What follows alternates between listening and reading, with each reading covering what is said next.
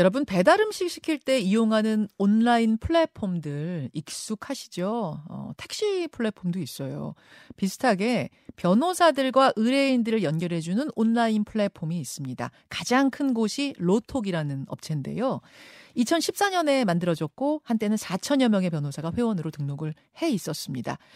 그러나 대한변호사협회가 2021년부터 이곳에 가입을 금지시켰고 어, 지금은 2천여 명의 변호사가 남아 있고요. 그 중에 123명의 변호사가 징계를 받았습니다. 변협으로부터. 여기에 대해 로톡 변호사들은 이 징계 부당하다면서 법무부에 이의 신청을 했고요. 바로 오늘 오늘 법무부의 판단이 나올 예정입니다. 아, 이 판단을 앞두고 로톡의 한 변호사가 한동훈 장관에게 보낸 편지가 공개되면서 큰 화제였지요. 자, 오늘 로톡 변호사 가운데 한 명을 직접 만나보겠습니다. 다만 워낙 찬반이 첨예하게 갈리는 사안이어서요. 제가 변협 측의 주장을 대신 반론하면서 그렇게 진행하도록 하겠습니다. 익명으로 만납니다. 로톡 변호사님 안녕하세요. 네, 안녕하세요. 로톡을 이용 중인 6년차 변호사입니다. 예. 네, 말씀해 주신 것처럼 현재 징계 절차가 진행 중이라 부득이 네. 익명으로 인터뷰하는 점 양해 부탁드립니다. 네, 123명 중에 한 분이신 거죠? 예, 예, 맞습니다. 예. 법률 서비스 플랫폼 중에 하나가 이제 로톡인 건데 그러면 지금 이런 법률 서비스 플랫폼이 몇 개 정도나 있어요? 지금 이제 뭐 로엔굿이나 여러 가지 지금 그 플랫폼들이 있고요. 기본적으로 이제 다섯 여섯 개가 넘은 상황이고 점점 늘어나는 상황이었는데 음. 로톡에 대한 이제 변호사 징계가 시작되면서 네. 많이 이제 좀 없어지거나 아니면은 그 활동이 굉장히 좀 위축된 상황입니다. 운영 방식은 어떤 식입니까? 예, 일단은 로톡을 좀 예를 들어 드리면요. 예. 로톡은 온라인에서 자신이 원하는 분야의 변호사를 검색하고 예약해서 법률 상담을 받을 수 있는 그런 플랫폼입니다. 음. 예를 들어 드리면 전세 사기 문제로 법률 상담이 필요한 시민 이런 분들을 법률 소비자라 하겠습니다. 네. 이런 법률 소비자가 있다면 로톡에서 임대차 관련 분야를 선택하거나 직접 전세 사기 등과 같은 검색어를 입력해 변호사를 찾을 수 있습니다. 네. 변호사 정보의 경우에는 경력을 포함해서 상담 및 사건 수임에 대한 가격, 실제 상담했던 이용자들의 후기, 예? 상담 사례들을 다양하게 공개할 수 있고요. 음. 법률 소비자가 변호사 정보를 살펴보고 상담을 하고 싶은 경우에는 예약 과정을 통해 원하는 시간에 원하는 방식으로 상담할 수 있게 되어 있습니다. 그러면요, 상담, 법률 네네네. 상담만 하시는 거예요? 온라인상으로 아니면 그걸 계기로 그 로펌에 가서 정식 사건 수임 계약도 하고 이렇게까지 이루어지는 건가요? 아, 네. 상담 방식 자체를 전화와 영상, 방문 상담까지 제공을 하고 있습니다. 아. 이제 전화나 영상 상담의 경우에는 온라인으로 전화로만 상담이 되지만요. 실제 방문까지 해서 좀 음. 사건 선임을 맡기고 싶다라고 하면 어, 방문 상담을 예약할 수 있고 이런 경우에는 사무실을 방문하여 상담을 네. 받을 수 있도록 되어 있습니다. 그렇군요. 그럼 로톡이라는 플랫폼의 수익 구조는 회원, 회원인 변호사들로부터 수수료 받고 이용 고객들로부터 네네. 수수료 받고 이렇게 해서 이제 운영이 되는 건가요? 예, 예, 맞습니다. 예. 그리고 실제 사건이 선임됐는지 여부는 로톡은 알 수 없고요. 예, 예. 기본적으로 이제 선임 여부나 이런 거에 음. 대해서 추가적인 수임, 추가적으로 받는 것은 없는 상황입니다. 그렇군요. 지금 인터뷰하시는 변호사님은 언제 가입하셨어요? 저는 이제 6년차 변호사로 한 2020년도부터 가입을 했는데요. 음. 네, 지금 한 3년차 활동하고 있습니다. 그렇군요. 한때는 가입 변호사가 4천여 명에 이르렀다는데 어, 처음에 그곳에 이제 문을 두드리게 된 이유, 많이들 가입하게 된 이유는 뭔가요? 예, 요 부분을 조금 자세히 설명을 드려야 될 것 같아요. 음. 어, 법률 소비자가 변호사를 편안하게 이제 만나는 것이 필요하듯이 변호사들 역시 법률 소비자에게 자신을 효과적으로 알릴 수 있는 채널이 좀 필요합니다. 예. 처음 개업하는 변호사분들은 많이 공감하시겠지만 사건을 수임하기 위해서는 변호사들도 마케팅 활동을 해야 되는데요. 음. 이제 막 시장에 진입한 저연차 변호사들은 의뢰인을 만날 기회가 조금 어려운 부분이 있습니다. 음. 포털 사이트에서도 바로 확인이 되는데요. 현재 포털 사이트 등에서 높은 비용으로 광고비를 사용할 수 있는 즉 자본력 있는 변호사나 법무법인 광고가 대부분을 차지하고 있습니다. 음. 조금 구체적으로 설명을 드리려고 하는데요. 네. 포털 키워드 예를 들어서 뭐 이혼 변호사와 같이 저희는 이걸 대표급 키워드라고 하는데요. 네. 그러니까 인기가 높은 키워드는 한 번 클릭하는데 10만 원 10만 원 이상의 마케팅 비용이 소진됩니다. 음. 이런 구조에서 포털 사이트에서 키워드 광고를 해서 본인을 이제 홍보하기 위해서는요.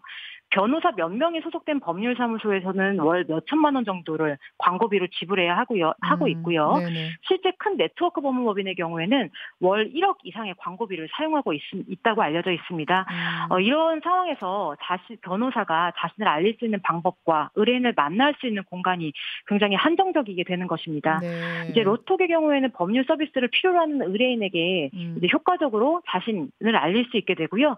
원하면 포털 광고비에 비해 저렴 하게 월정액으로 광고비를 네. 어, 지급을 하고 광고 서비스를 이용할 수 있기 때문에 이렇게 로톡을 이용하게 된 것입니다. 그 로톡 등록하기 전과 등록한 후에 이 사건 수임 건수의 차이가 큽니까? 몇 퍼센트나 오르, 올랐어요?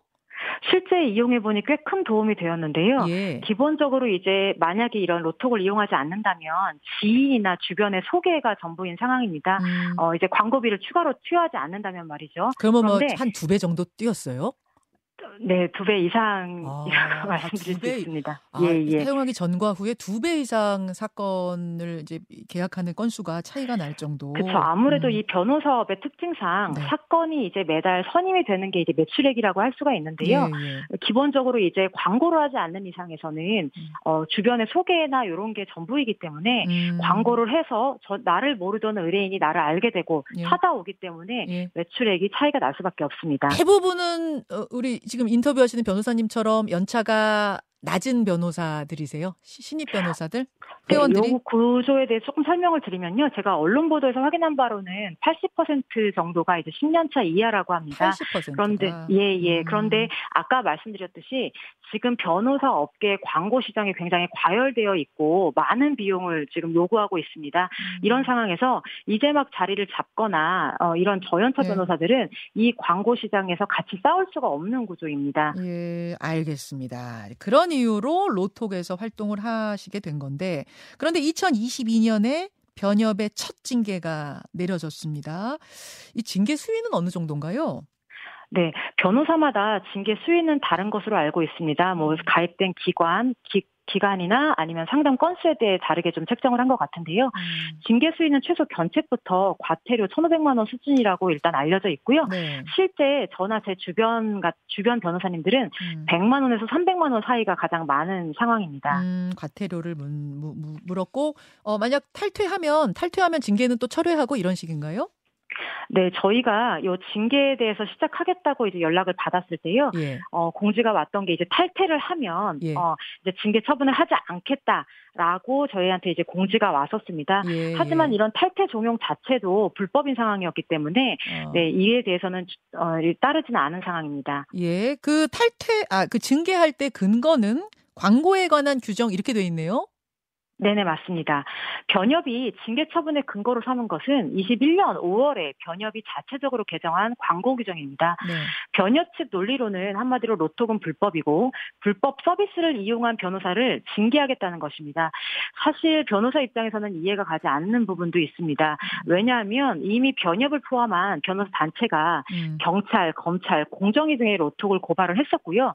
모두 무혐의 판단을 받고 종결되었기 때문입니다. 음. 어, 2021년 5월에 사실상 노트과 같은 플랫폼 사용을 금지하는 조항을 추가하여 네. 광고 규정을 개정했고 네. 이 규정 자체도 이제 그 작년 5월에 헌법재판소에서 위헌 결정을 받은 바 있습니다. 어. 그런데 징계를 강행하고 있는 것입니다.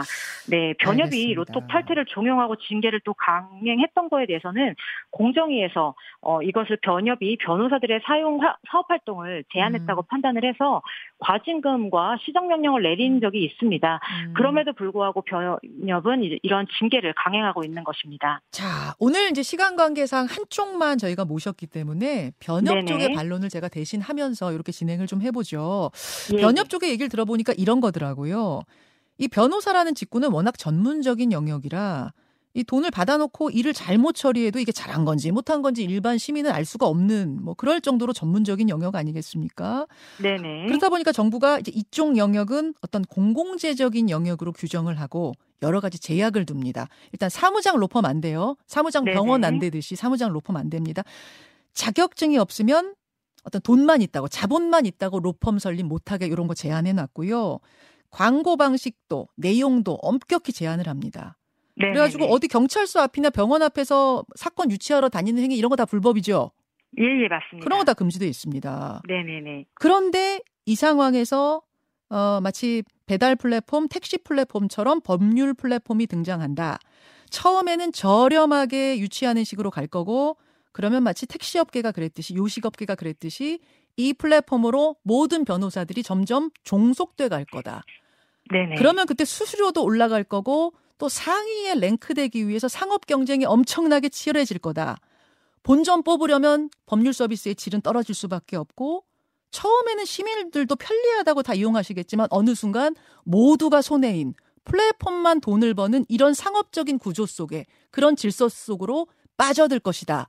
이런 논리더군요. 어떻게 보십니까? 예, 예. 어, 이런 것 같은 경우에는 사실 지금 이런 법률 플랫폼과 같은 리걸 테크를 그러면 무작정 금지할 것이냐에 대해서 고민을 해봐야 될 것입니다. 어, 로톡을 이용해본 변호사들은 알고 계실 텐데요. 로톡 시스템상 특정 변호사가 돈을 더 많이 낸다고 검색에 더 자주 노출되거나 어, 이런 것은 불가능한 구조입니다. 지금은 어떤 식으로 그러면은 배열을 해놓나요? 예, 어, 광고를 이제 예. 그 어떤 분야에 대해서 광고 신청을 하고요. 예. 광고 신청을 분야 신청한 분야에 대해서는 이제 랜덤으로 이제 노출이 되는 그런 구조입니다. 지금은 랜덤으로. 근데 그게 그렇죠. 그 일반 플랫폼이니까 사기업이니까 그, 바- 네네네. 그 방식을 바꾼다고 해도 뭐 여기에 대해서 뭐라고 규제하거나 이럴 수는 없는 거죠. 이 부분에 대해서는 사실 음. 견협이 이 부분에서 역할을 해주면 될 것으로 보입니다. 왜냐하면 음. 아까 말씀하신 것처럼 네.